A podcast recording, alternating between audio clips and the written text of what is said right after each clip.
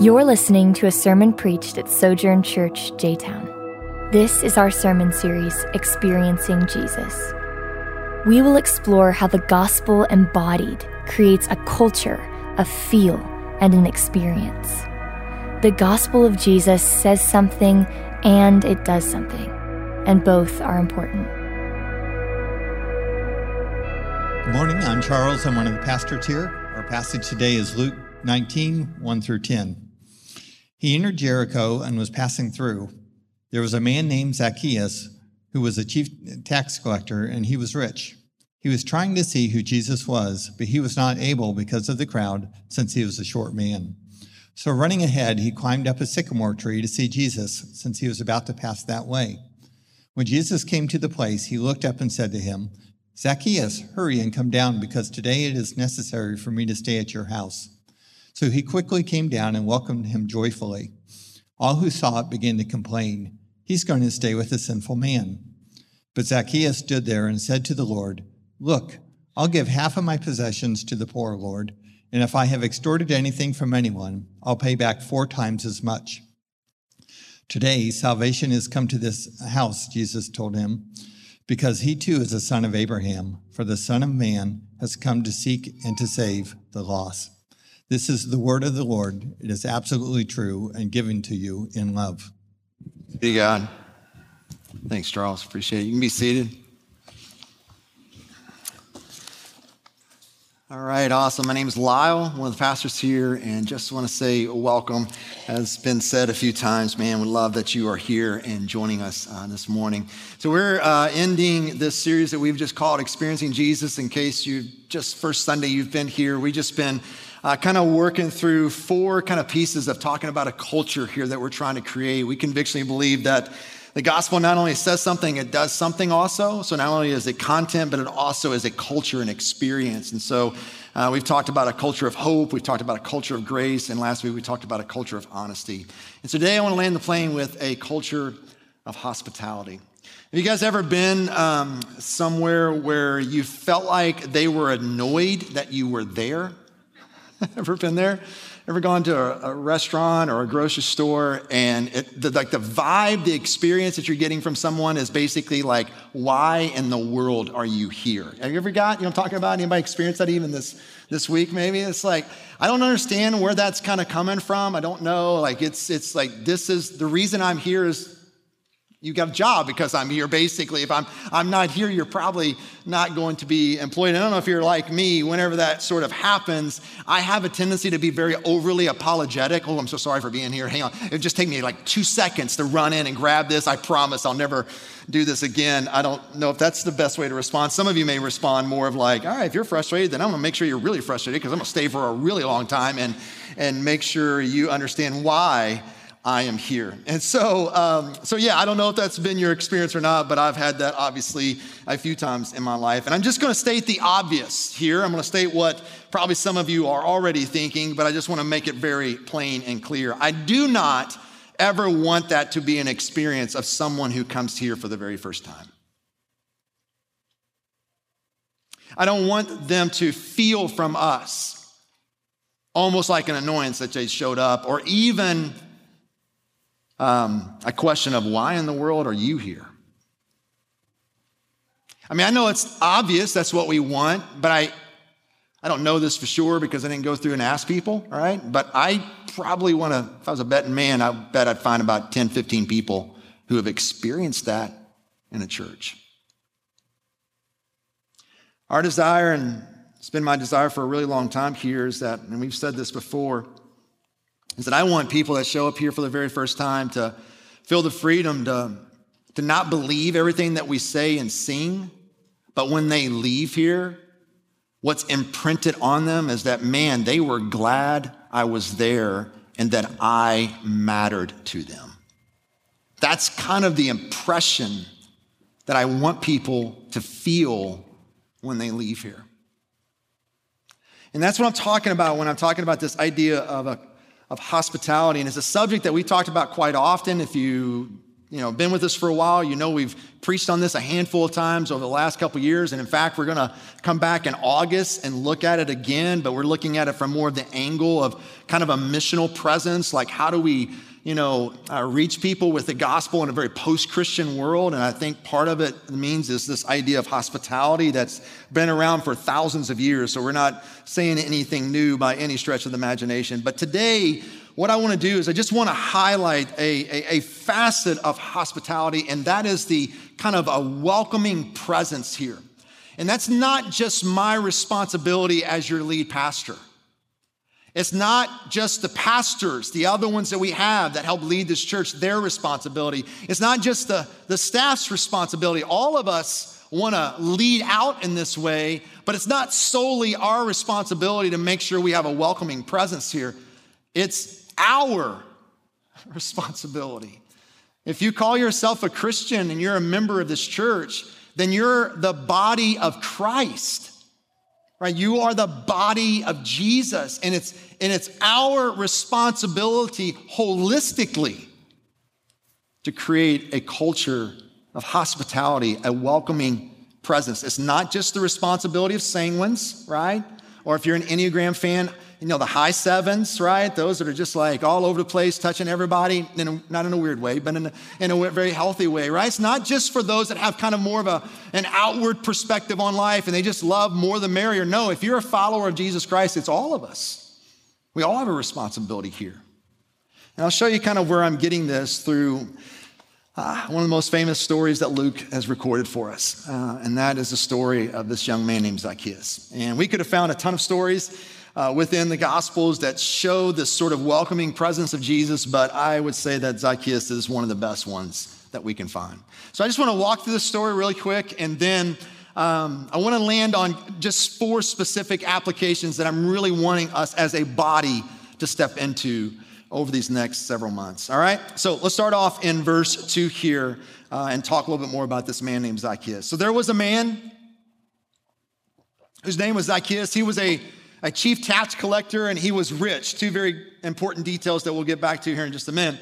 Verse three, he was trying to see who Jesus was, but he was not able because of the crowd, since he was a, a short man. Verse four, so running ahead, he climbed up a sycamore tree to see Jesus, since he was about to pass that way. So so Luke here introduces us to this man named Zacchaeus, which is a Jewish man. And if you uh, kind of grew up in church and went to vacation Bible school uh, as a young person, you probably sang a song, right? Anybody with me? Right?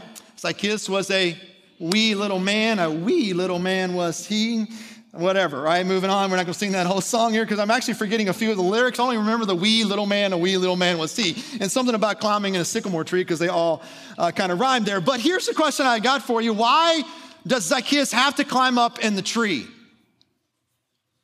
The song says he climbed up in the tree because he was a wee little man. but think about it. If you're six foot and you got somebody that's about five two, I don't know how tall Zacchaeus was, so I'm just throwing out one, five two. If you're six foot and, and another person's five two, and you're both trying to see the same thing, like, why wouldn't you just put him in front of you? It's not going to block your view. You're up here, they're down here, right? And you'll see the same thing. So why? Why did they keep Zacchaeus from seeing Jesus? Look, verse 3. He was trying to see who Jesus was, but he was not able, to say it out loud, because of the crowd. You see, Zacchaeus was specifically what we see here a chief tax collector. And most of us that grew up in church probably have some idea about tax collectors. They are some of the most hated people in this time. Um, they were kind of the scum of the earth. I mean, none of us in this room love getting a phone call from the IRS or getting a letter from the IRS. So we don't have fond feelings toward the IRS, but it doesn't do justice for way people felt about tax collectors. As long as they gave whatever money that they needed to give to the Roman government, they were allowed to charge anything above that and they actually had the Roman government behind them to like even administer whatever they wanted to to make sure that would happen by law. And so every tax collector, obviously here was Zacchaeus as being the chief tax collector, and Luke does make a, a, very concerted point here to make sure we know he is rich. And the reason why he's rich is he's getting wealthy off his fellow countrymen, charging them more than what he needed. So Zacchaeus, a Jewish man, was not only a tax collector, but he was the chief tax collector. He was a traitor. He was exploiting his own countrymen and getting rich off of them. He was the scum of the earth. As one Jewish writer says, a tax collector was so loathsome in this time that they should not even be considered human, and that it was not a sin to lie to them because lying to an animal is not a sin. That's how they viewed him. Yes, Zacchaeus was a short man, but the VBS song kind of got it wrong. The reason why he had to climb the tree is because he was hated. The tree may have been even a tree of shame for him. He doesn't even deserve to be welcomed. But notice what happens here. Verse 5, like Jesus always does, he surprises us. Look what happens. When Jesus came to the place, some translations say when he reached the spot. So, so I think Luke is giving us a little bit of a clue here that Jesus purposefully went to Jericho, not you know, haphazardly, but he went there to go seek out Zacchaeus. He went to the very spot because at the very end of the story, it says that Jesus came to seek and to save that which is lost. And so he knew exactly where Zacchaeus would be. And so he went to that spot. And notice what happened here. Jesus looked up and he said to him, What? What does he say? He calls him by name, Zacchaeus. So look, Zacchaeus has never met Jesus. They've never had a previous conversation. This is the, the first time that there's been any kind of encounter with Zacchaeus, and Jesus calls him by his name. He, he initiates a conversation. Zacchaeus is not up in the tree going, hey, hey, I know I'm small, but I'm way up here. Hey, can you see me? Hey, hey, hey, do you notice me? Hey, hey, hey, pay attention to me. No, Jesus went to the specific spot where he knew Zacchaeus would be, and he looked up and he called him by his name. And notice what he does after that. Not only does he call him by his name, but he invites himself over. I mean, look what he says here Zacchaeus, hurry and come down quickly because today it is necessary, or I must stay at your house. So I don't know about you, but Jesus is the only person that can get away with something like this, right? Invite himself over. I do this every once in a while, and Kathy gets on me about that. She's like, You can't invite yourself over to people. Well, Jesus did. I'm just trying to be like Jesus, amen? Well, he could do it and get away with it and not be offended, but that's what he does. He invites himself over in such language where it's like, It's necessary. I've got to stay with you, Zacchaeus. And to Zacchaeus is, you know, I would say a surprise response here in verse six. He says, What? So he quickly came down the tree and welcomed him joyfully. I mean, you would think, based on Zacchaeus' reputation and his profession, that he may have balked at the idea of Jesus coming over. This holy man, this rabbi coming over to his house. Maybe, you know, uh, he makes some excuses. You know, my house is a wreck. You know, laundry's all over the place. You know, I don't have any food in the fridge. And I get it, they didn't have fridges back then. I'm just trying to be a little bit silly here, but he doesn't push Jesus away. Instead, in verse 6 there, he said he came down at once and he welcomed him gladly with joy. Why is this? Well, in that culture, to share a meal with someone was a sign of friendship. It's a real intimate time for people when you share a meal for them. It's a sign of kind of like a, an affirmation by association. That's why the crowd was like, What? What are you doing? You don't affirm this guy. I mean, he's a, I mean, their language, not my language, a scum of the earth. He's a tax collector. But it's here that we see this beautiful and compelling picture of the welcoming of Jesus. Jesus sees Zacchaeus, as one writer says, to the bottom. He sees him fully, knows him entirely, knows he's a scoundrel, knows he's cheating people, but he draws near and welcomes him in. So, when I talk about a culture of hospitality, this is what I'm wanting to emphasize this welcoming presence of Jesus. Jesus didn't see people as projects. Do you like that? Do you like being seen as a project? I mean, I've said this before, but I remember uh, several years ago, uh, my brother in law, man, we have a great relationship, love him deeply and dearly. But several years ago, man, just trying to um, step into his life, ask some hard questions, on and on it goes. And I remember this conversation. I was in a, I don't even know why I was going to a fish restaurant because I don't even love fish, fish, but I was there meeting someone. Uh, I mean, I, I, fish is okay. I am not totally against it. It was fried fish, so anything fried is great, right? Amen.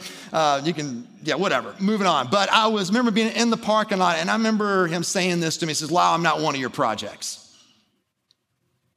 And I get that. I do because it feels a little patronizing. And I was really humbled by that. It's like, I'm sorry, that's not my intentions.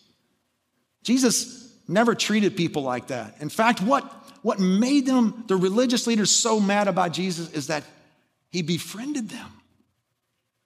He welcomed them in. He sat down in, in a very intimate setting and and shared a meal with them. I mean, Luke records this a few chapters earlier in Luke 15, 1 through 2, when he says this All the tax collectors and sinners were approaching to listen to Jesus. And the Pharisees and the scribes, these are the religious leaders of this time, what were they doing? They were complaining. This man welcomes, look what it says there, welcomes sinners and eats with them. This is the reputation of Jesus. And here's the kicker it's his enemies who are telling him about Jesus. You know what I'm saying? Like, it isn't the disciples that were spreading some kind of rumor about the very nature and character of Jesus. This is the people that don't like him who were saying, he is known for welcoming sinners and eating with them. And welcoming is more than just saying hi, right? Jesus doesn't walk up saying, Peace, Zacchaeus, gotta go, right? No, like welcoming is way, not that there's anything wrong with saying hi with people. Please don't read into more than that. But it's, it's, it's more than that because it's also about valuing them, seeing their dignity, giving them worth and beauty, and showing that they really do matter to God and treating them as such. Jesus would love, he would touch, he would embrace anyone who would come to him. He was famous for this, and you can also make an argument that eventually it's what got him killed. So much so, this was such a part of his DNA. I mean, the, the welcoming of Jesus, that when he was on the cross, what was his last conversation? He was talking to a dying thief right next to him. And what was he doing? He was welcoming him in his presence.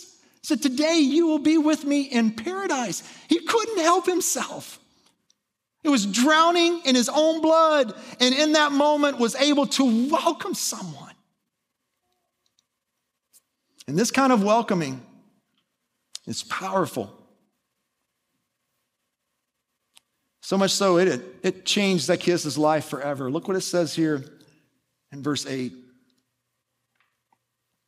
So he came down the tree, stood there before Jesus, and it says this But Zacchaeus stood there and said to the Lord, Look, I will give half of my possessions to the poor, Lord, and if I have extorted anything from anyone, I will pay back four times as much. I say Zach because all through here I put Zach instead of writing out Zacchaeus all throughout my notes. So if I ever say Zach again, I'm not talking about Pastor Zach, I'm talking about Zacchaeus here, all right? So um, thanks for the two people that laughed at that. Zacchaeus his life is radically changed by the welcoming of Jesus. Jesus didn't tell him to do any of this. This is the fruit of a renewed and changed heart that has encountered Jesus. And this, what he is doing here, is not even required by Old Testament law. In the Old Testament, it called for people to give 10 to 20% of their income. Zacchaeus goes way beyond that and gives half of his possession to the poor. Furthermore, according to Old Testament law, if you were caught stealing, which is what Zacchaeus is doing here, obviously, you were required to pay back double for what you stole. But here, Zacchaeus vows to pay people back how many times? Say it out loud. Four times the amount he has stolen. Now, think about this for a second. Think about this. If he's giving 50% of his wealth to the poor and then he's paying back four times what he has cheated them, this means that he's nearly giving all of his money away. The very thing that the rich young ruler could not do in Luke chapter 18, Zacchaeus is doing it here. And Jesus said nothing about money.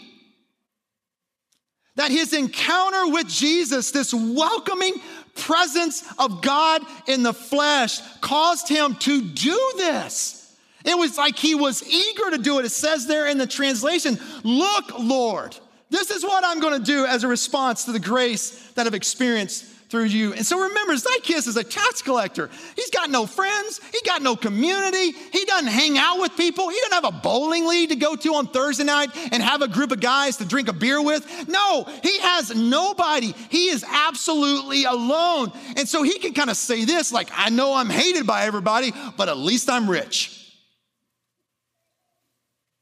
Not anymore.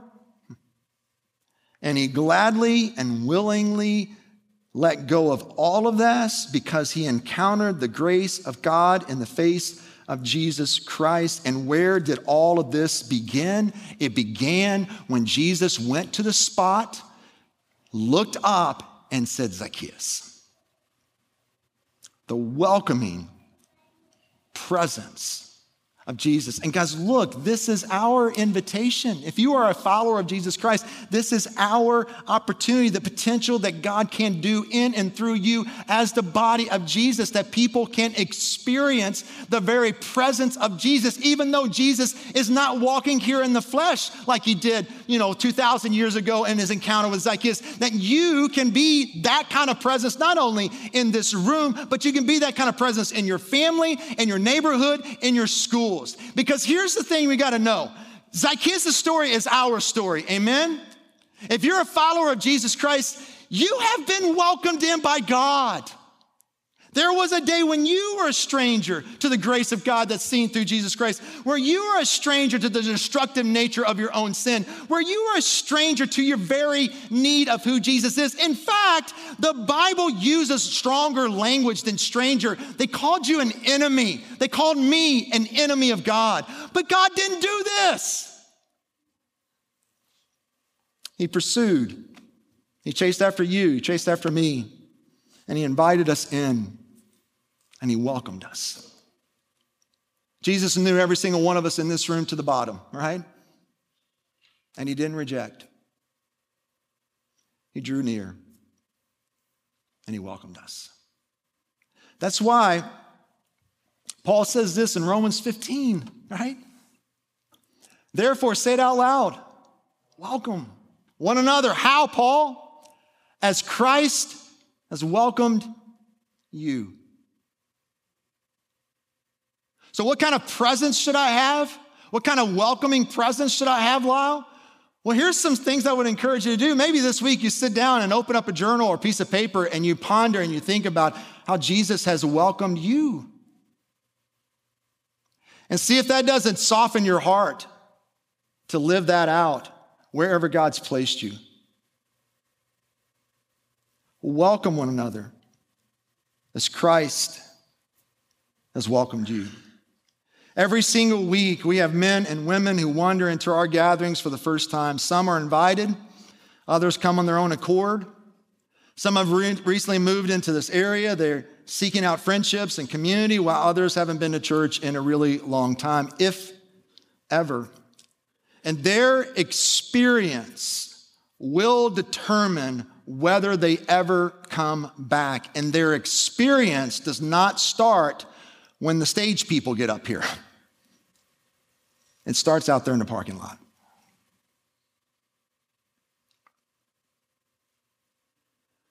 I've been here for almost, or not almost, I've been here for over 11 years. Um, and the reality is, is when you lead anything for a long time, I mean, if you're a teacher, if you are a boss at an organization, even in your family. Like I'm saying, if you lead for a long time, you'll see both like the good of you and you'll also see the bad of you. You know what I'm saying? Like it, it's reflected. And so that's why sometimes Sundays can be really hard. Amen. You give me a little grace up here. Right? It's like some weeks I see, oh, okay, we're doing well here. And oh, okay, this is like a mirror, you know, looking in the mirror here. And one of the things that we've really uh, leaned into, I think, in some way, in a, in a very intentional way at least, is this kind of idea of hospitality and welcoming one another as Christ has welcomed you. Some of it's because it's in me. I'm saying I'm doing this perfect, perfectly in any stretch of the imagination. But being a student minister for almost 20 years really trained me to kind of lean in like this. And here's the reality, too. I, I think there's ways that we've done this really well, and there are ways that we have not. I can bring up probably six different families that have come up here and tell you, say that this is the most welcoming church that they've ever been to in their entire life. And then at the same time, I can bring up another six families, and they will tell you this is the most unwelcoming church that I've ever been to in my entire life. And sometimes over the last 11 years, I'll get that same message in the same week. so sometimes you're going like, who's right? Are we really welcoming or are we really unwelcoming? I would say yes. I would say both are right. Because we never, um, we never arrive here, right? It's not like a little box. Okay, we're gonna do a survey. We've checked that off. We can move on. We can go to value number two, right? It's like, because the propensity in all of us, including me, is never to move toward what is it? To always step back. It's always to get kind of insular. It's always to kind of think about me. I feel weird, don't want to do that. That feels awkward. What if they think this? What if they think I'm creepy? Oh, that sounds strange. I'm, I, am just going to sit here. And so I think there's always um, a need for us to identify ways that we need to continue to grow in this area. Yeah, celebrate what God's done here in our culture to where I feel like we've really worked hard to make this a welcoming place and to welcome one another as Jesus has welcomed us. And at the same time, like I want us to continue to grow here. So I got four encouragements, right? Maybe um, Admonitions, that, is, that, is that the word I'm using? I feel like I'm putting ammunition together with something that doesn't sound right, right? Okay, moving on, all right? But maybe more of like a real, kind of real, real encouraging word here. Got four, all right? That are in light of what we're talking about and making a welcoming presence here and growing in this. So the first one is this Will you, for the next several weeks, and maybe every week for this entire year, will you pray this breath prayer with me? every time you come in here on Sunday mornings. I get it. If you've got small kids, probably crazy and chaotic, and you're not praying this prayer. You're praying that God give me sanity, right? But I'm asking, in, in, in addition to whatever sanity you're praying, whatever you got to pray, I'm asking you to pray this also. Help me, help me to welcome someone, not everyone. You don't need to carry that weight, but someone as you have welcomed me. So, this, this is for those who are followers of Jesus Christ, members at this church. So, the thing I'm asking you to do is that you're, I'm asking you to, to pray a breath prayer that hopefully gets your eyes up. If Jesus never looked up, he passes by Zacchaeus. If we never look up metaphorically, we're passing by a lot of people that roll in our church who are brand new who maybe is giving it a shot one more time. And I'm praying that through a simple little breath prayer that the Spirit of God would help us come in here and not just think about what I'm going to get, but also see what I can give. That someone, look, this is not an overstatement, someone can experience the welcome of Jesus through you. That's powerful. And just think about it. I don't know, 100 people in here, maybe? Okay, doesn't really matter. What if 50 of us, just half, did that every Sunday on your way in here for the rest of the year? Like, I, I trust that the Spirit of God will do something really powerful with that. So, will you pray with me? A breath prayer. Help me to welcome someone as you have welcomed me. Number two, no one sits alone. I know with COVID, this has jacked everything up when it comes to like trying to be hospitable and welcome people. I get it. But here's the reality before COVID ever came to reality and whatever, we had people that would be in this gathering sitting all by themselves. And what we have a tendency to do, all right, and I'm not saying this is wrong or bad, I'm just, just laying out an observation because I do it too. Like we all kind of sit in our family units, you know, husband and wife, friend and friend, whatever, you know, uh, family, husband, four kids roll in here. We all kind of just sit in our little family units. But here's the reality we don't, we have people here that don't have family units. We have single people here. We have empty nesters. Here we have people that are divorced. And they don't have a unit to come sit with. Like it's it can it's quite intimidating to walk in here all by yourself and go, all right, where am I going to sit by myself where it doesn't look really obvious that I'm by my, myself? That, that's probably a, some of the questions that people have. And then you, you got all these family units that I don't fit there, don't fit there, don't fit there. So it feels weird for them to come up, hey, can I, are you saving this for your kid, your wife, your other, what, can I sit here? It just feels really weird. So why don't we, right? Why don't we take a step and say, all right, I'm going to go over there and invite them to either sit with us or I'm going to sit with them. Not in a weird way. I get it, man. There's got to be some sensitivity to the wisdom of God here. Like, we're not trying to be creepy and creep on people. I'm just, and you know, obviously, guy, guy, girl, girl. I mean, you're saying, like, yeah, I think you know all those, like, I'm the nuances thing to death for crying out loud. But I'm, I'm just saying, like, let's do this, right? I mean, the worst they can say is, no, I'm good by myself, which is great. But at least we've given them an opportunity to come and sit with us. And maybe it might mean that husband and wife might need to divide and conquer on a Sunday, right? I mean, you sit together all throughout the week, right? Amen? If the only time you're sitting together is on Sunday, then you got more problems, all right? We got to do something else. But, but maybe on that Sunday, you just say, hey, look, I noticed so and so by themselves. I'm going to go just sit down and talk with them and, and sit with them this Sunday. Like, what if we made that our aim every week we come in here? No one sits alone. I mean, I'm just looking at a handful of people right now, they're sitting all by themselves. Hurts me. I don't know this for sure, but I Jesus wasn't married. It's kind of weird to think that Jesus may be sitting in our church all by himself. but here's what I think Jesus would do He would go seek somebody out. And that's what I'm trying to encourage us to do. Pray, eyes up. No one sits alone. Thirdly, I call it the five minute rule, all right? I heard this somewhere a long, long time ago. I don't know who. Um, so I'm not, I'm giving credit to somebody out there, so I don't want to be charged with plagiarism, all right?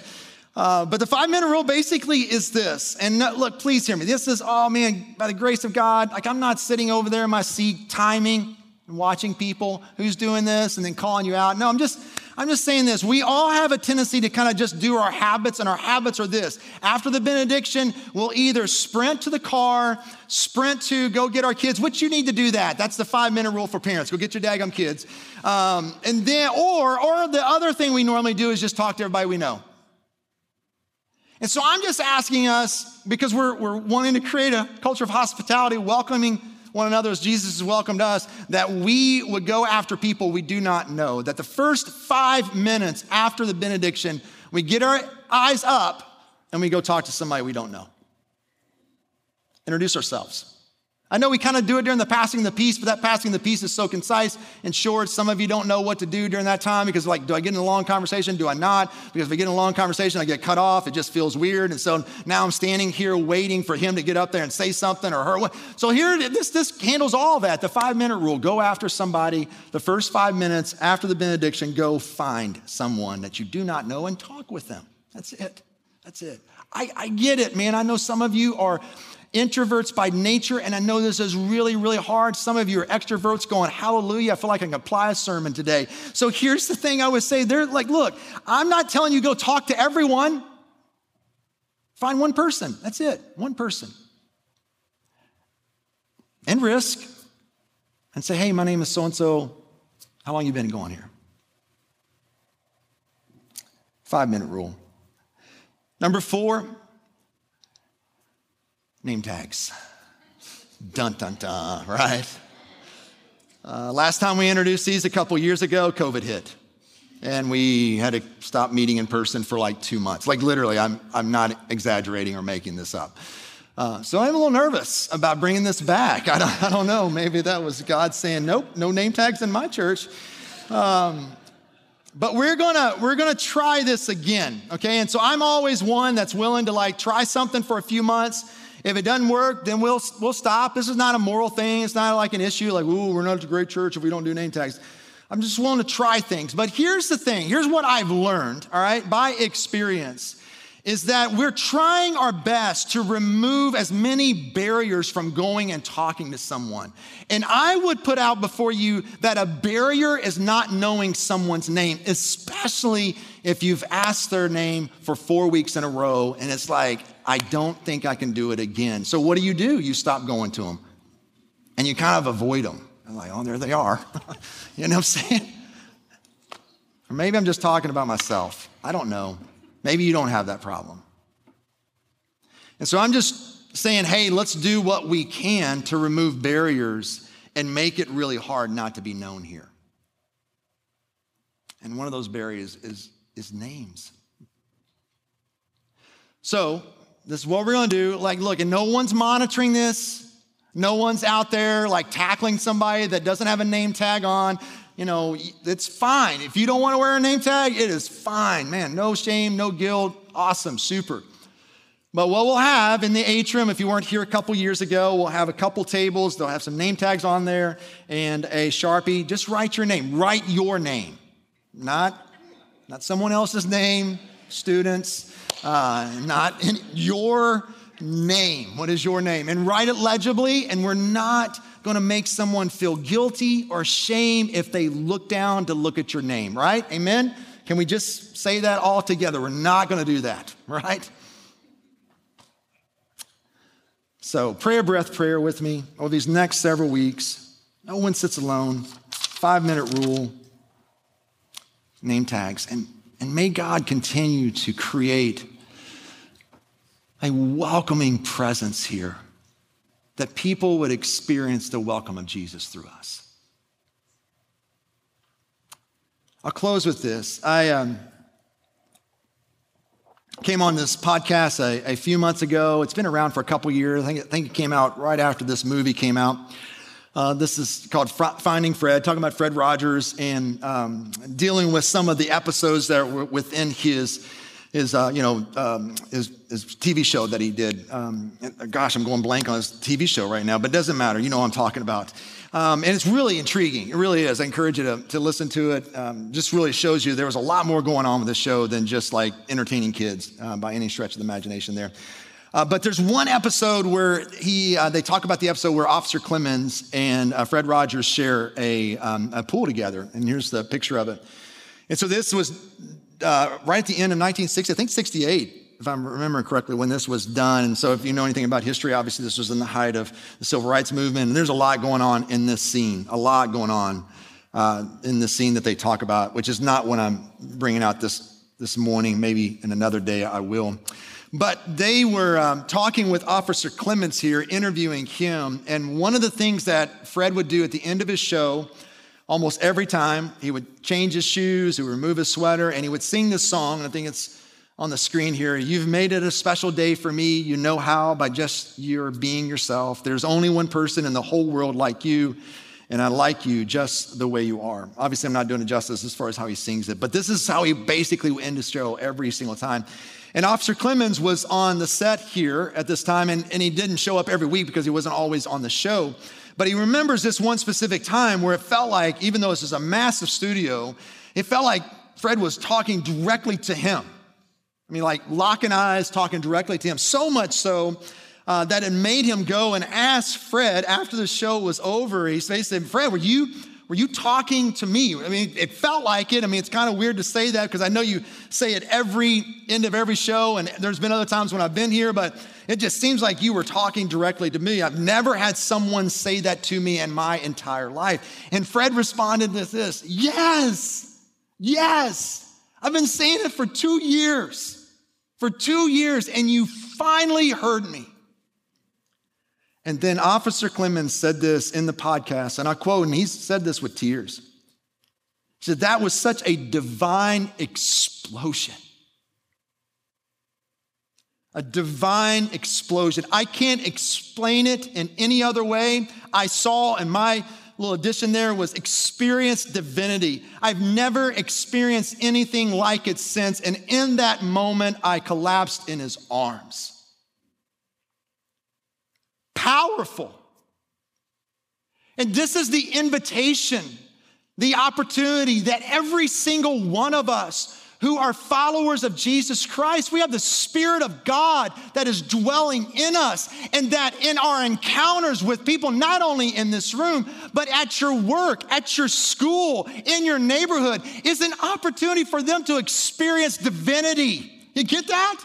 That they get to experience God in the flesh, Jesus, because you are becoming more and more like Christ. That's the that's a beautiful invitation that all of us in this room have as a follower of Jesus Christ. That our encounters with one another is not just like, well, we said hey and we moved on. No, it's an opportunity for them to be in, in the presence and experience who Jesus is. What if we leaned into this, this empowering presence of the Holy Spirit, and we continue to cultivate a place of hope where people really felt like they could change and be a different place? or a different person, that they experience a, a, a, a culture, culture of, of grace where, where they genuinely, by just being with you, felt like the pressure's off.